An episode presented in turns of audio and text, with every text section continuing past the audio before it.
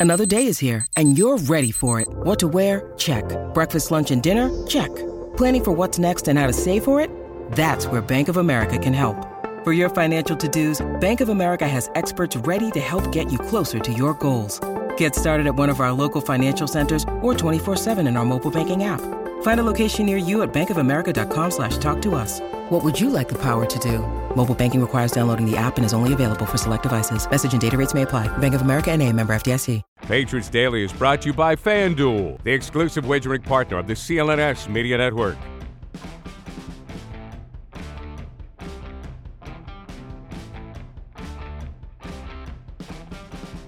What's going on, everyone? Taylor Kyles here for CLNS Media. This show, as always, brought to you by our friends at FanDuel Sportsbook. More from them later. But, buddy, back with another episode of the ah. free agency wish list. Obviously, last time, you know, we learned some things, we had some names, we fell off, but this time we're coming back for another round. And we're actually going to go against each other, make a little more competitive, a little different element to this. But before we get into it and some news, how you doing, Mikey?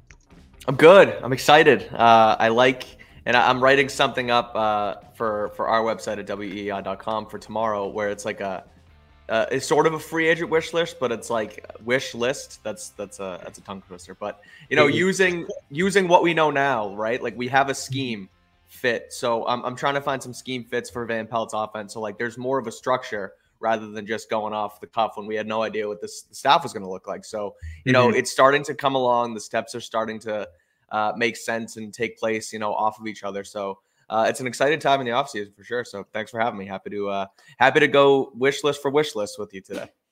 Absolutely. All right, but before we get into all that fun stuff, we got to talk about some business. Steve Belichick and Vinny Sunseri, actually, both apparently leaving New England staff to join the defensive staff for Washington under first-year head coach Jedd Fisch, who spent the 2020 season, I believe it was, as one of the Patriots quarterbacks coach. What did you think about the move? Was it something that kind of surprised you? I feel like with Sunseri, it was kind of what it was, but Steve was a little bit of a surprise for me. So it's the surprise now or for me really is like the the college route in general because it feels like so many NFL coaches now are are deciding to stay in the league and you know even college guys now are jumping to the pros like Nick well Nick Saban retired but you know the the story around this area right now is uh, Jeff Hafley leaving Boston College um, mm-hmm. and he and took a I don't want to call a college head coach to a defensive coordinator in the league a, a demotion or like a you know a a downward trajectory, but it's kind of it's it's different, right? Like he's not the head man in charge anymore. So um, yeah, the people are sort of sort of starting to go away from the college ranks, whether it be because of NIL or the transfer portal or what have you. So um, just to see that kind of move is interesting, but um, I think it makes sense, um, you know, for both of them because those were two candidates really, and Steve and Vinny Sunseri, who were probably going to end up wherever Belichick went, um, where Bill Belichick went. Steve obviously being his son, and then I know that um, like Vinny Sunseri is obviously friendly with um, with Steve Belichick, and he's kind of in that you know tight knit group of guys um, mm-hmm. around the, the, Patriots organization. So not surprising to see them go together. Um, and the one thing I'll just say, I mean, the the familiarity with Jedd Fisch is obviously huge. He gets that job after Kalen DeBoer goes to Alabama after Saban retires. So um, the connection makes sense. I think it's well deserved for Steve. I think he gets a bad rap for being, you know, the, the Nepo baby behind Bill, but he, he's done a great job with the defense over the last couple years. He's called a good um, a good system, a good scheme over again the last several seasons. So uh, good on him for be able to to be able to get that job. And so people and Sunseri, the one thing I'll say about him too is like he goes from a running backs coach to a defensive staff, and it's kind of you think it's odd, but he's really a defensive guy at heart. He played safety in college, he played safety in the pros coached it on the defensive side of the ball before moving to running backs. He was really uh, he was really pulled from defense to offense when Ivan Fears retired. So um, he's kind of going back to his roots there too. So um, you know, schematically and that kind of thing, like it all makes sense for both of them to uh, to coach on the defense for next year for Washington. Of course, we know Belichick liked to cross train his guys, so it made a yeah. lot of sense. Uh, for since I mean, Patricia. running backs coach, they did exactly. Yeah. So it was kind of an odd move, but like you said, he gets to go back to a spot he's more familiar with. And then Steve, when Demarcus Covington was promoted, mm-hmm. it seemed you know, okay, so what does Steve do now? I thought maybe he could get a role like, you know, assistant head coach or something like that. But on his staff that right now is trending very young. And we found out, you know, Patriots also brought in uh, Jerry Montgomery, who another typical of that Packers regime where Eliot Wolf was in the uh, front office, and you also had Alex Van Pelt on that staff as well. Another guy who brings some age and experience to the yep. defense. On the same role as Steve, he's more kind of taking over for Demarcus Covington's role. But, you know, it does make sense. Um, I know I think it was um, Evan uh, Lazar mentioned once Covington was promoted that it could create an awkward situation. Yeah. If it does take over play calling, and then you know Steve used to do it, so what that role would have been. So it makes sense because there was the thing too with with Steve becoming like an assistant head coach, advisor, but then you know, is it a promotion? Is it down? Like wh- wh- where does it's a it creates you're right awkwardness in the hierarchy because he did call the plays and now he doesn't, but he's also the assistant head coaches. So is he closer to Mayo than Covington is? You're right. It just it it kind of almost adds like unnecessary borders and barriers, to, which is something that mm-hmm. Mayo does not want any part of. So um, at the end of the day, you're right. It did all make sense once the Covington hire happened. And one other interesting part is that Steve worked with the secondary actually before he got to linebackers. So mm-hmm. Steve was coming at the play calling and co-defensive coordinator role from a perspective where he knew the defense back to front and right. that gives you a completely different perspective on how like different fronts affect what you have to do on the back end and how those things work in tandem but with Demarcus Covington, he's spent his entire defensive career where he's been like a position coach, really in the right. trenches. Although I have read some people um, on the on the Patriots roster saying that he could coach secondary if he had to, because he's been in the system for so long. And again, when you do coach the defensive front, you have to have some understanding of how it affects the other side. So Absolutely. it'll be interesting to see what that transition's like. If they bring in like a Christian Parker, maybe to kind of help out in that capacity. He's currently the Broncos defensive backs coach, so maybe a senior advisor. We don't know. It's going to be his first. I know. I, I know that's a good, it's a good point because you wonder like how. Then it comes down to how you pluck guys from other staffs, like without it being a lateral move. Like like Parker mm-hmm. to come over to run the DBs here is essentially the same thing he's doing in Denver. But does it, you know, does it involve a title change and assistant defensive core? Like, can you make it happen so that you are able to pluck him and it can't get blocked from Denver? So uh, it, it is interesting, and it's uh, again, it's something to uh, really look at, like you said, because now you know. Like, are you going to rely on Mike Pellegrino? Is Pellegrino going to leave? Like Brian Belichick, could he go? So, you know, it'll be interesting to see how they, like you said, pair the the back end with the front end here. Definitely. All right business has been handled. Moving on to some of the fun stuff. Where do I get the good? Want to be GM? Here we go. All right. So first up, we're going to go through the offensive candidates here. We've got our list. I'll pull it up right now. Get this Ready. off the screen.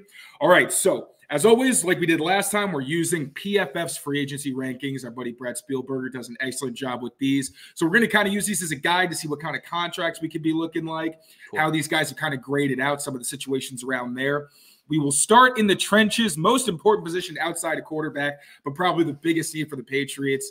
Trent Brown's a free agent. Mike Onwenu is a free agent. So they need help at both spots. Mike, you first. Let me know who you got. I will put the tab actually to tackles so we can just see all cool. of them. See right there.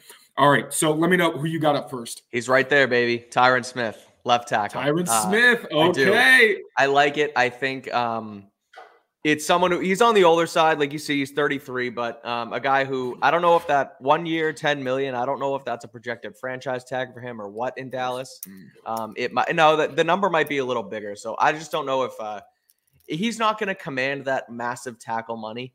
Um, and I know the pay, mm-hmm. and you know, it already sounds like we're cheaping out here because uh, the Patriots have all this money and you're going to try and get deals instead of, you know, just shell it out. But I look at the rest of the tackle market and especially on the left side, nothing screams like, you know, shove all, put all your chips in one basket or mm-hmm. is it chips in one basket? Shove all the chips to the eggs, middle. Eggs, eggs in one basket. basket. Jeez, yeah, I'm losing my mind. Thing. Yeah, I'm, I'm, uh, I'm meshing sayings here, but you get the point, right? Like, I, left tackle is a massive need, but I also think that it's something that they're going to, you know, potentially attack in the draft as well. So, um, if you can bring Smith in on a one year, two year deal, what have you, like again, 33, so not a ton of, um, not a ton, not ton, not a ton of time left on his uh, NFL clock, but uh, a guy who I could, you know, see them bring in and kind of, uh, you know, take on the the left tackle role for a few for a few years here. I think that's fair, and I also like the idea of like it's probably going to be short term, especially with the capital exactly. they've got and everything, where they could um, end up getting one tackle at least, maybe two. So I do like that just in terms of the guys on the market with Tyron Smith, I'm kind of afraid that he's not going to want to come to a place like New England. Like Right. he's done everything in his career. He's made the money. He's had success. I think maybe he wants a ring right now, and Yeah, the Patriots might not be the best fit. So because of that, I'm thinking, all right, like who's on the market right now? Like we got Tyron Smith. If he's going to be a ring chaser, I wasn't sure. Trent Brown. I'd let my feelings known on this. If the locker room still supports him and they still respect him, really, that's all that matters is what it is internally. percent. Yeah. If that happened, like bring him back, I'd be cool with that, especially $7.5 million for a guy who could be one of the league's better left tackles. Right. That's a really good deal. But at the same time, I try to make this as realistic as possible. And I'm saying I don't really know about Trent Brown. Then looking at left tackles, my, Mekhi Becton, I don't really know about him. Like the injuries are just really, Yeah. really scary. Obviously, had one of his best seasons, but you're talking about a guy who you still want to be on the field and you want to be able to rely on. Wasn't sure about him. So then I get to Jonah Williams. And wouldn't you know, he ended up being my pick. So there is something to concede a bit with Jonah Williams. Now, one, as you can see, it'd be three years, 16 million. So you're paying him like a legit starting left tackle.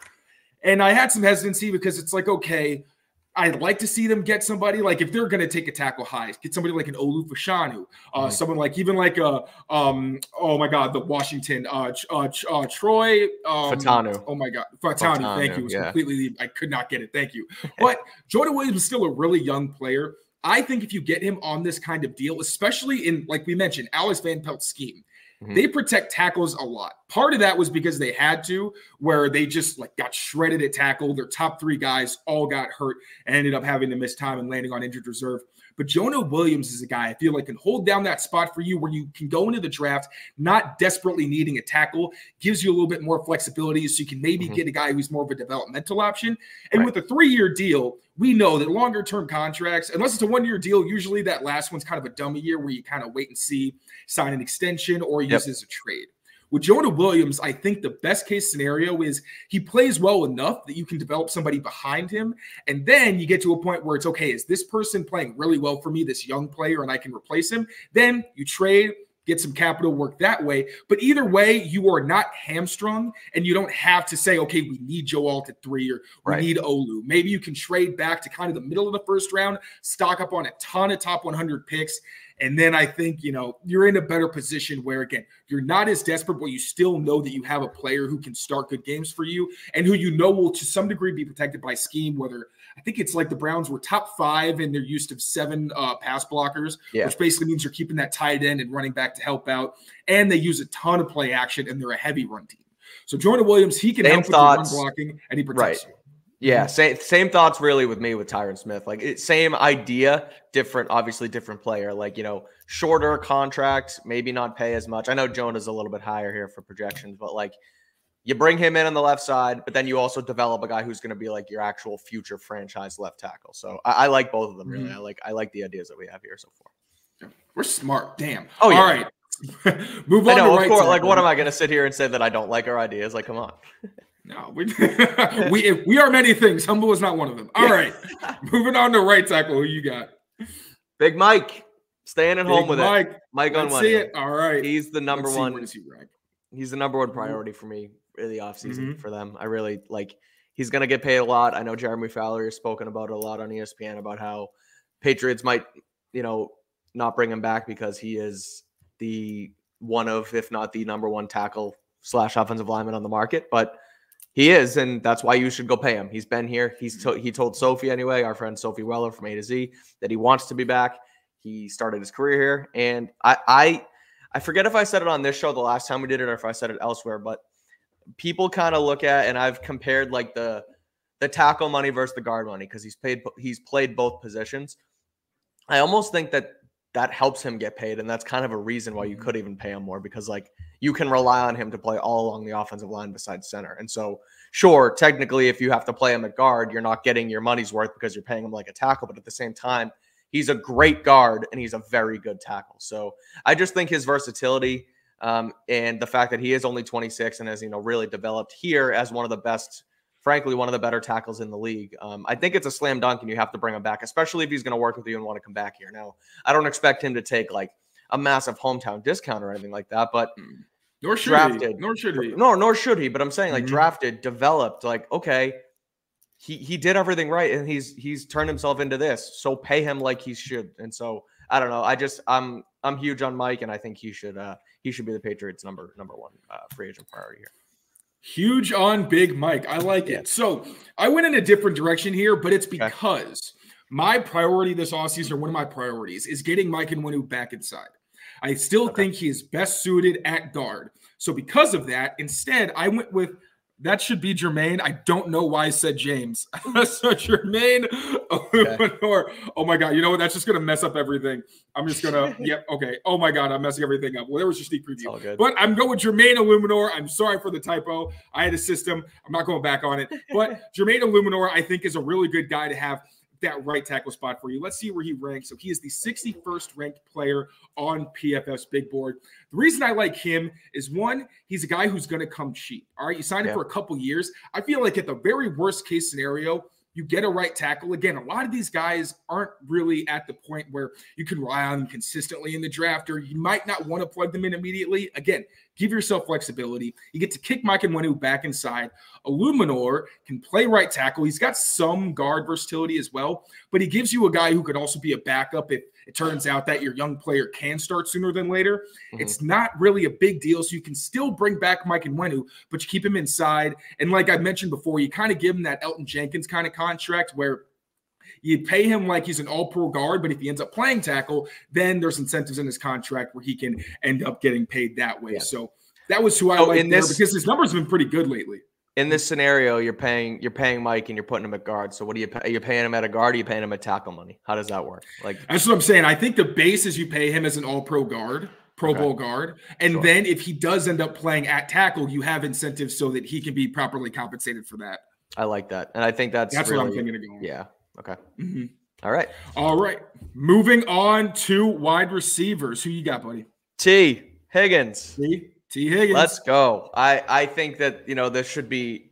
Yeah, I, I say on when who's number one priority. I think you know Tee Higgins should be number two priority. And I know that Mhm. you know people will come back and say, well, he's going to get franchised, and he might get franchised. And w- we've tried to sort of steer clear of that for on these lists so far. But I mean, the fact is they might not make that move, um, and perhaps he does go to the market. And if he does go to the market, the Patriots should sign him. And I, as far as scheme fits go, right? it, it's it's a loose connection here, but the West Coasty system that uh, Alex Van Pelt runs and the West Coasty system that uh, Zac or Zac Taylor rather has sort of ran in in Cincinnati.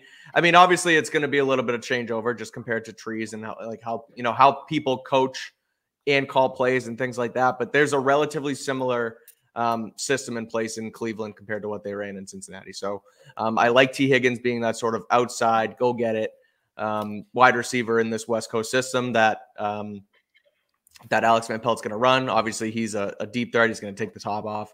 Um, he can. He's a again. I'm I'm actually just.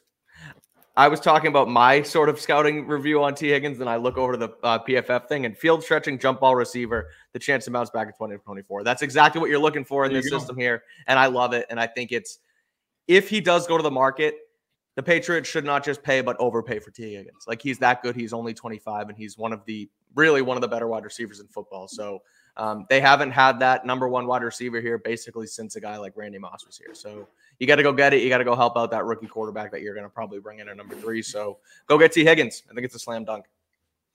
I don't disagree. And I think, especially when you look at how Amari Cooper was used in that Right. Browns offense, it was a lot of get him one on one and just let him win deep, let him win in those one on one matchups. So we're in the same place there. I'm still just trying to not let myself think that Tee Higgins is going to hit the I know. because I don't know if he will, but I've also seen some conflicting reports on whether or not he will get franchise tag. So if he Right. doesn't, that's a no-brainer pick. But I tried to keep myself humble here. I Okay. went with somebody who I think is probably going to be a little bit more realistic, and that is Mike Evans, who Yep. let's see where he's ranked. So he's a third ranked wide receiver on PFF's big board, 13 ranked player overall. It's just Big Mike, man. He's oh no, we can have two Big Mikes on the team. How oh, incredible Oh would yeah, that be? back. First Yeah. of all, and then you guys could start a little group, maybe some kind of boy band. It's just the Big Mikes. Yeah, the three of us, me, Evans, Mike, Mike and and Evans. Yeah, let's go. I'm thinking about you, buddy. But at the same time, I think that, you know, obviously the Baker Mayfield connection, he was really good, those two. At the same time, Dave Canales leaves, so you wonder how much that affects Mike Evans wanting to go back Sure. to Tampa. Now, at the same time, it's where he's been his entire career. You have to take that into account if he probably wants to retire a Buccaneer, and they'll probably pay him enough money to get him back there. Same time, if the Patriots say, "Hey, we need a short-term, reliable X who can just be our one-on-one winner as we kind of restock the rest of the offense," because looking at the draft. It's like Keon Coleman, you got Brenden Rice, you got Mhm. Johnny Wilson. Those are your kind of X receiver types. But there's also a lot of guys who excel at the Z and in the slot. And I think that if you have somebody like Mike Evans, it gives you a guaranteed that's your isolated, like deep Bingo. ball winner. You can use him in that capacity and kind of, again, gives you a little more flexibility with what you want to get for your offense. Maybe invest a little more in tackle and wait to see what kind of receivers fall to you. Immediately gives you an alpha. I mentioned it before the fact that he's got playoff experience, he's got Super Bowl experience, he's a captain. He brings so much more to your offense than just being a really good player. Yep. Like I've also mentioned, he has the soft tissue injuries and those linger. So you have to take those into account as well. But this is a guy, he's not going to be missing like several games for you, anything like that. Like he's going to miss time. He's But he's never he not had a thousand yards in a season, so he's not going to miss enough games to not get a thousand yards.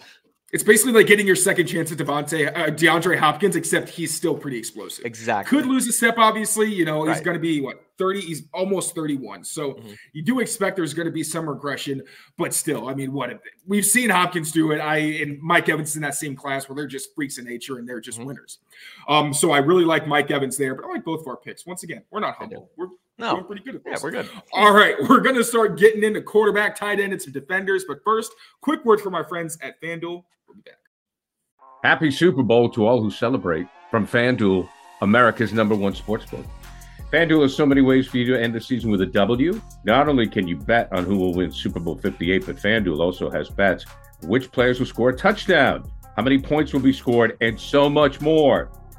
New customers join today and you get $200 in bonus bets if your first bet of $5 or more wins.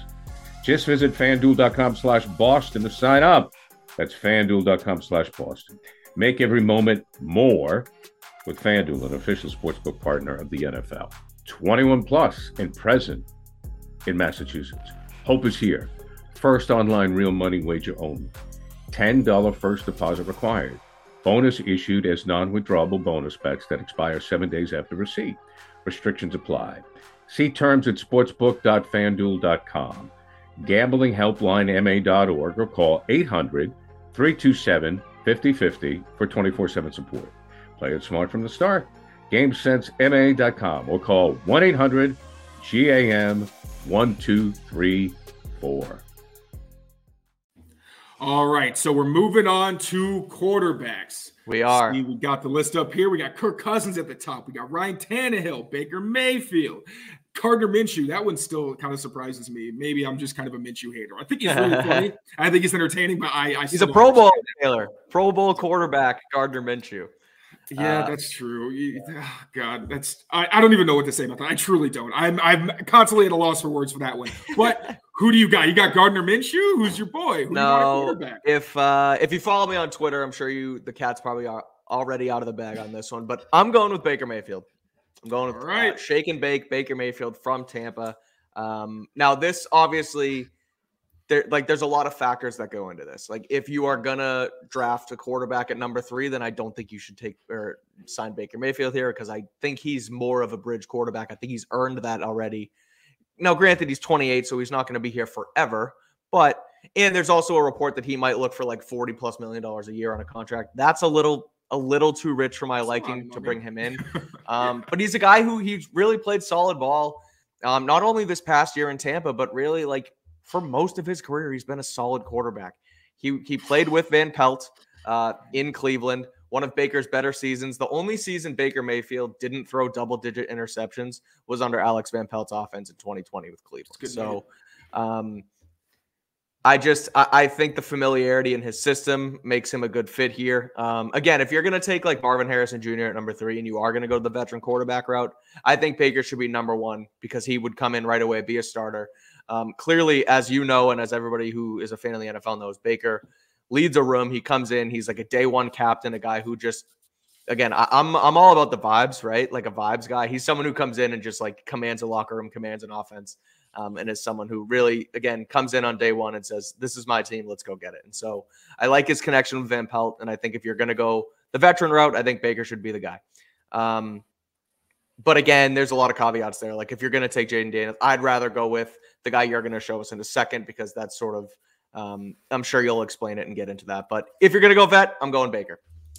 Yeah. So we're on the same page of we need a guy who can kind of come in as someone who has experience under Van Pelt, who played some pretty good football under Van Pelt, and also with the understanding that they're probably going to bring in a younger quarterback. Here is my thing, and this is not popular, and I understand why, because it took me a while to even kind of come around to this idea. Okay. I still think that Mac Jones has a very good uh, chance of being. Saw your tweet. I was shocked when you tweeted this. And here's why: because one, whoever they draft, I feel like that person, even if it's like Drake Maye, if that if that somehow happens, mm-hmm. I still think that they're in a position where one, Mac Jones is still on a rookie deal. Bailey Zappe is still on a rookie deal.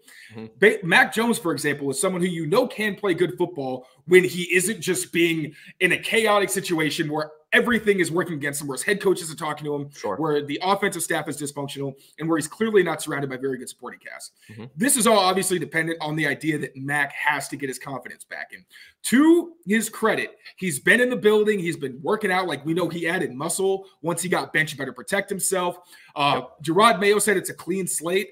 And also, Mac Jones has been supportive of this new regime. He's done everything right. I don't think he's quitting anytime soon. And I think at the very least, we have to consider the fact that he's going to be in the mix. When you also think about the fact that everyone's saying trade Mac, trade Mac, you're not trading him for anything more than probably a late day three pick right now. Right. He, his value is shot.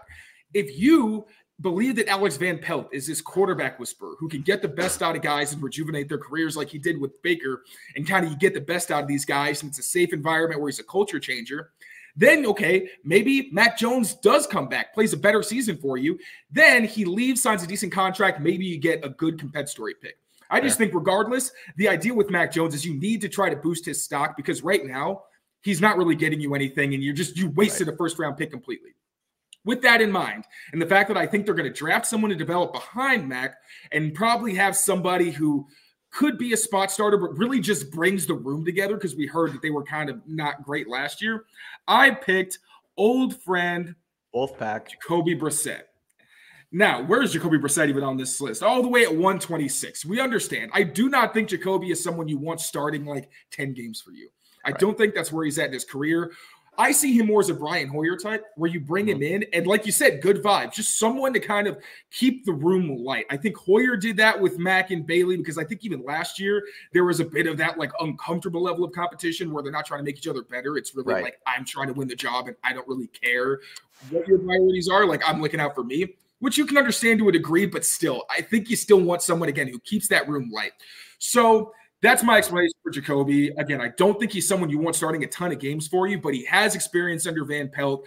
Another guy who can help change the culture and bring some positivity into the room and make sure that, you know, the, everybody kind of keeps their priorities straight and understands that we are a team. We have to be in the same direction of wanting to win football games, not just looking out for ourselves. So that's my explanation for Jacoby. I'm sorry no, I, the chat nightmares about Mac Jones playing again, but I hey, know. I do think this is also a much more QB friendly system than anything he's worked under since he was a rookie. And again, this would be the first time since his first season that he doesn't have to deal with all this drama and a, a, a head coach who really is just sick and tired of him.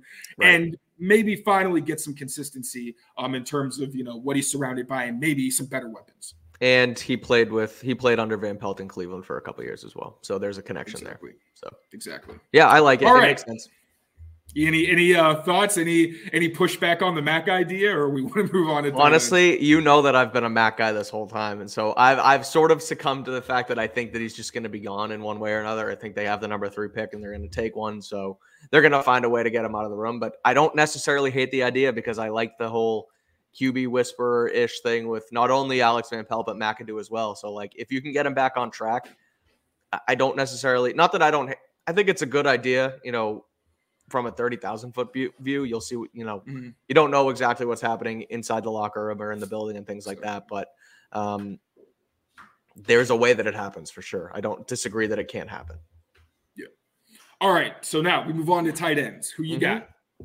Another scheme fit, another familiarity fit with Alex mm-hmm. Van Peltz. I'm going with Harrison Bryant from Cleveland. Yes, sir. Now, this is sort of, uh, um, I also think they need to bring back Hunter Henry in some capacity. Um, and whether that is the franchise tag, whether that is signing him, Harrison Bryant's going to probably be down on this list. Um, it, I don't even uh, think he's on it. He's yeah, not even he on might, it. he might not even be on it. So, um, but again, it's a guy who's probably going to, you know, come in for short money. Like he's not. Mm-hmm.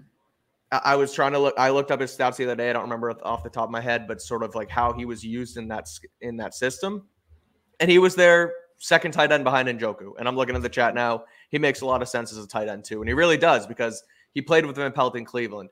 Um, he can be sort of like he again he knows the system and he can work behind Hunter Henry um, if you bring him back as the sort of captain in the room. Um, and they could work together. And he's he again he's a good number two. He's not going to excel as a number one, but he's a good number two tight end, and that's basically why I think that you need to bring Hunter Henry back. Mike Gesicki didn't work, but if you go Henry and Bryant in the room, um, I think that's that's a pretty good, pretty good one-two punch, especially again him knowing Van Pelt system in Cleveland.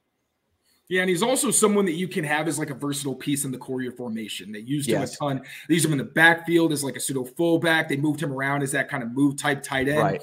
And also, this was kind of surprising. He was responsible for a lot of sneaks in Cleveland. They use a oh, ton oh, yeah, of like skill positions in the backfield. Yeah, and it's like these wildcat and stuff like that. And Bryant was someone they would have do the QB sneaks, but also kind of pitch it out to Kareem Hunt and stuff like that. He yeah. was a pretty fun little chess piece for them. So I definitely would not be surprised to see him move. I don't disagree at all. I just went in a slightly different direction because looking at David Njoku's impact on that team, I think they need a true dual threat who's got explosiveness. So Hunter Henry yeah. can run for you. He can pat like you know is that big body pass catcher, possession, red zone threat, whatever. But I think Dalton Schultz. Mm-hmm. Number one tight end on the board. He was someone that I thought they were going to go after last offseason. Um, like, you know, he has some of the unfortunate drops and stuff like that, but I think he's got position versatility. I think you can use him very similar to that Njoku role where he is your wide tight end, but you can also split him out, use him in a lot of different ways, create serious mismatches, whether it's against cornerbacks, safeties, linebackers. I think you can do a lot with him. Yeah. And also because tight ends are so big in this offense, like they use a ton of 13 personnel and things like that. I think you could very well use him, Hunter Henry, and then Pharaoh Brown. Maybe you draft somebody to be like, even if you bring in a Harrison Bryant, maybe use him as kind of like a fullback type. Right. It gives you a lot of flexibility, I think. So that's why I went with Dalton Schultz. I kind of like what he gives you. He's still young. I think in terms of like consistent, like really true dual threats, he's one of the best tight ends in the league, as he showed. And like he's one of the main weapons for CJ Stroud uh, with the Texans. So this is also assuming he even gets to leave Houston. Right. I don't know if they franchise tag him. I don't know how highly they value his services. Um, but he was on a one-year prove-it deal for the Texans, and it worked out he pretty well. Yep, and I think he'd do really, really well in this Alex Van Pelt system. Yeah, the other All one, right, the, now, the other one here, and you mentioned him there too, is Pharaoh Brown. I think he could be back. He's another yeah. guy who worked with Van Pelt. They're really going towards that familiarity route, at least um, with you know the Eliot Wolf, Alex Van Pelt, Ben McAdoo, um, the the guy who they just uh, interviewed with the D line coach. Like it's basically turning into Packers Browns East here um, with all the connections. So Pharaoh Brown worked with him in Cleveland too. So another one that I could see them bringing back. So. Absolutely. All right, now let's move on to the defensive side of the ball. Yep. Start in the trenches. Now, let's do it. This could be edge defender, could be an interior yeah. defensive lineman. Kind of just looking at the market and seeing like what was the best fit for what they need in the contract. Who you got first? I went edge and I went Josh Allen. Edge, OLB, D, line, whatever you want to do. He's going to come off the edge for you as a pass rusher, and um, you really and you slash the way we talked about it together on this show the last time really convinced me that you know, they're going to have to look for another edge defender here, depending on Matthew Judon's contract and if um, Uche and Jennings and that, that outside linebacker D line sort of role, right? Um, they're going to need someone else there because Judon's thing is so, or Judon's contract is up in the air. You don't know if Uche or Jennings are going to return. And so, um, and really, and also the thing too with like, I look at uh, Demarcus Covington coming in as the former def- or as the defensive line coach, now defensive coordinator he's going to value a position like that. And so, mm-hmm. um, if they can bulk that up again and they they do it, go with Josh Allen. And I know, and I'm looking at it now, projected contract one year, 22 and 22.79 million. That looks like a franchise tag to me. Um, something that they could probably do down in Jacksonville. But if he does hit the market, you do have all the money in the world, depending on where you spend elsewhere. Um, Josh Allen here would be would be an awesome fit and an awesome uh, an awesome guy to bring in on on that defensive line. I agree. If he's available, that's saying. Top, right. Interesting option.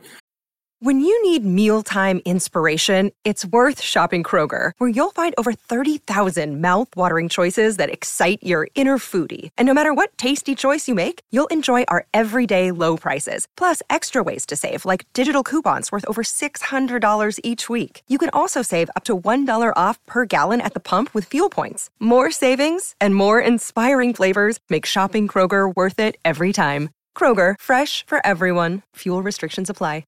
All right, for me, I went with someone a little younger, a little cheaper. Jonathan Greenard, another name that we already brought up. The more I think about it, the more I like this. Now, to be fair, the one reservation I kind of have is that he hasn't played in a in a stand-up outside linebacker role a ton. He does have experience doing it, but he's mostly been like hand in the dirt defensive end, right? Which the Patriots, we know they kind of like to have their stand-up guys, but they also use Deatrich Wise as more of a defensive end where he has his hand down. So I think if it's a player that they think fits in terms of like their scheme and what they like to do, I don't really think it matters whether he's standing up or not. I think they'd accommodate the player. Uh, but he's really explosive off the ball. He's started to be more productive as a run stopper, which I think is what they really need, is someone who can contribute on every down. I want to see them bring back Anthony Jennings, but at the same mm-hmm. time, even if they do, I'd like to see someone who can maybe take over for Matthew Judon where I don't know if he necessarily limit his snaps, but just do so as he needs because obviously he's coming off the injury. Um, but Jonathan Greenard, I think, is someone who can play the majority of snaps for them. You don't have to take him off the field. And you may not need a situational pass rusher type like a Josh Uche, where that way you can have Greenard, you can have Judon, you can kick Keion White out there. You still have a nice rotation, but you're not quite as limited. Um, and again, the only real uh, the only real caveat there is the way he was used, but Again, I think they could accommodate him. And I just like the idea of getting a young guy where he's not going to break the bank. I didn't even put up his contract. Let's see what he's projected to make. 15.75 million. That's really not bad for an edge rusher. Like these guys are making no, a ton, a ton of money. And he's somewhere I think you can kind of snatch him up when his value isn't super high, especially because they got guys like Will Anderson. It's a pretty good pass rush group. He kind of slid under the radar. Yep. Um, but yeah, I think that'd be a good value. Um, not in the system that he's been in, because you know, they use a lot of four down looks, like four right. three rather than three four. But still, I do think like based on what I've seen, he could be a versatile guy for. Yeah, I like it. Um, it makes sense. He's the guy we touched on last time too, but the the fit here makes a lot of sense. So I like it. All right, cornerback. Who you got? So cornerback as a need. Um, obviously Christian Gonzalez is going to be here, but then the other side, it's kind of iffy. Jonathan Jones, maybe Myles Bryant is a free agent. He could come back. So um, I went with Kendall Fuller, uh, a guy who has uh, a lot of experience in the league. He's been around the block for a while. Uh, he was he started in uh, started in Washington, went to Kansas City, then went back to Washington. Um, he's on the older side, like you see here, 28 going on thir- or going 28 going on 29. Um, but he's an experienced cornerback who I think that's something you need because you're obviously going to rely on um, Christian Gonzalez as your number one, you know, your number one corner on the the number one guy. But if you can get a guy like Kendall Fuller in here to be your your number two corner, he's a guy who could be a number one corner in a lot of systems and a lot of teams. And so um, the number, the money, 13 and a 13.3. Um, I'm, I'm reading here too 25 million guaranteed 40 total like yeah it's pretty rich grades too that's what i'm saying grades. yeah like he's he's always been solid um and has experience he's been around the block i can't remember if he won a won a super bowl with kansas city or if he just missed out on one but um has some experience around the block or whatever so like I like it. I mean, I think that it could make sense having another experienced guy opposite Christian Gonzalez, like you had last year with Jonathan Jones. I see somebody brought up uh, Jaylon Johnson. I think he's going to get franchise tagged. He's a really yeah, good player. So I don't see him getting let go of that organization. No, but I mean, a good name. I'd be all for it, but I don't think he's going anywhere. Uh, yeah. For cornerback, I have, let's see, Adoree Jackson. I feel like this one comes a little bit out of left field. Yeah. But here's my explanation. One, he has familiarity in the system, kind of like the Patriots, where it's an aggressive scheme the Patriots have. The Giants maybe too aggressive at times. Right. Very blitz happy kind of scheme, but they also play zone. They have them locked up man to man. Adoree Jackson's guy who has inside and outside versatility. One year, more like a prove it deal because mm-hmm. he was hurt last year. So he's somebody right. who could probably get kind of cheap. And with all the young talent that they do have, like you got Isaiah Bolden, you got Alex Austin, who's a restricted mm-hmm. free agent, which means he's probably going to come back. You yep. traded for Mark, or I'm sorry, you picked up Marco Wilson. They have bodies there where you probably re-sign Myles Bryant as well. So you're thinking that day one starter is going to be Gonzalez, John Jones, Myles Bryant. Right. John Jones has been a rotational guy to a degree because of his injury history, and he's kind of getting up there in age as well. So I think Adoree is someone that you could justify kind of having in more of that rotational role. You can use John Jones more in the slot in those true pass heavy groupings. Yep. And then you don't have to necessarily rely on an Alex Austin or Marco Wilson. But if those guys outperform Adoree Jackson in camp, you can cut them because with one right. year, seven million dollar deal, it's probably not going to be the kind of thing where they're locked in and they, you know, aren't handcuffed to him. Um, and, and also, Dory Jackson gets a lot more crap than I think he deserves. He's a good player. I think so too. He's a good player, and um, depending on the health of Miles or not Myles Bryant, um, Marcus Jones, and what you want to do with him moving forward, he can be a punt returner too. Adoree's been a really yep. good punt returner. Um, I think he actually made a either a Pro Bowl or an All Pro a couple years ago as a punt returner. So um, he's versatile and can you know help you out on special teams too. And the versatility is big because that's when you start getting to the point where you can start, you know, playing that more true matchup, uh, true matchup kind of defense we know they love. Where yeah. if there's just a body type they want a guy on, you can follow yep. him into the slot outside. Gonzalez can kind of do that. We know John Jones can do that. So you know when you want to follow, whereas a Myles Bryant type, you really want to keep him in the slot. That's a big reason the corners kind of play more left, right, or boundary to field because Myles Bryant's always in the same place. This way, you can kind of make it so that when they play man, you don't know who's going to line up where. Yep. All right, we're gonna wrap it up with the safety position. Who you got, buddy? I'm keeping it in house again on this one. I'm going with Kyle Dugger. Smart. He was right there. You just uh it was right under Winfield on your thing. Um, oh my but God, I'm going what with, I just do? Here we go. All right. Cool. I'm get, oh nope, you're still missing the R on Dugger. Ah, I, I thought that was the thing that blinks, and then I no. just noticed it isn't blinking. There we go. That's his full name if you didn't know already. Yes. Uh, Kyle Dugger. Uh, PFF and Brad have him on the franchise tag, but he's a guy who obviously is a, a great sort of um, a great safety, a guy who has been here for quite some time. You draft him out of Lenoir-Rhyne in the second round. I don't really need to give you the whole rundown on Dugger, but similar to why I want to resign Onwenu is homegrown talent. He's been here. He knows the system. He's worked under Covington. He's worked under Mayo for basically the whole time. And so, um, not much changeover. You don't need to bring a guy in and really teach him the ways. He already knows the ways. Struggles in pass in the pass game a little bit, but uh, has improved steadily over the course of his career. And so, um, someone who I just think has earned the right to be back here and has earned the contract he's going to get. Um, and I know he's going to cost a lot. And I see the chat saying 16 mil. It's absurd. I don't that's think it's that franchise absurd. tag number. He's and not it's also, making 16 million a year if they sign him long term. Yeah, that's what I'm saying. So franchise him, okay. Sign him long term, even better. A guy who should be uh, should be back here, and I want Kyle Dugger back in a Patriots uniform next year. I don't disagree, and I made this pick also hoping that Kyle Dugger does come back. Yeah. Um, I also just frankly didn't want to repeat picks, so I kind of did mine just no, outside like of the it. box little thing. But I think we both agree Kyle Dugger comes back. I know that like uh, Miguel Benzan, friend of the show, I think he's got to be like 13, 13 and a half million per year, which okay. for what he does, like at one point, and this is why I think the franchise tag is likely, is because he did have a down season, but also wasn't used the way that he excels. And yeah. I think that if you move on from him, one, it's relying a lot on Marte Mapu to take a big jump in year two yeah. in terms of being like that guy who follows tight ends, also kind of plays a little bit of everywhere. Um, and I'm just not sure if the roster, as it's constructed right now, is in a place where you want to get rid of Dugger. I think you want to maintain continuity, and I think he's a big part of that. Um, so yeah, I do agree that they should keep Kyle Dugger, but I did want to have just a different name on this list for us to think of. And I went with Xavier McKinney, Ooh. another former Giants defender. Like also, these guys both played under Brian Daboll, so they have, I mean, you know, Daboll is kind of a, a Belichick. He is a Belichick disciple, but he's also on the offensive side of the ball. It's not the same thing, but he's someone who's been in a similar system as that. McKinney, another guy who has a ton of versatility, much better if you want to talk about playing in the deep part of the field. Mm-hmm. I think Mapu could take over some of uh, Kyle Dugger's box responsibilities. I think you want Peppers in more of the physical roles, like the blitzing out of the slot, run defense out of the slot, and playing linebacker. I think that's probably where he's best. And then with Mapu, I think you really want him more in like man coverage situations. Yeah. It's sometimes in the slot, but really more like he's either playing deep or he's in the box to cover, not really play the run. McKinney is someone I think could kind of take more of those deep part of the responsibilities so that Peppers can play more of that box type role. Right. And you don't have to put Mapu in as many of those deep situations where you saw he struggled last season. I think a big part of his game, to be fair, next year will be improving because I think he can be a good center field safety. Mm-hmm. And if they still have Mapu, Peppers, and Dugger, I think he's the best one to be in that kind of role where Dugger and Peppers still are in the box and in the slot.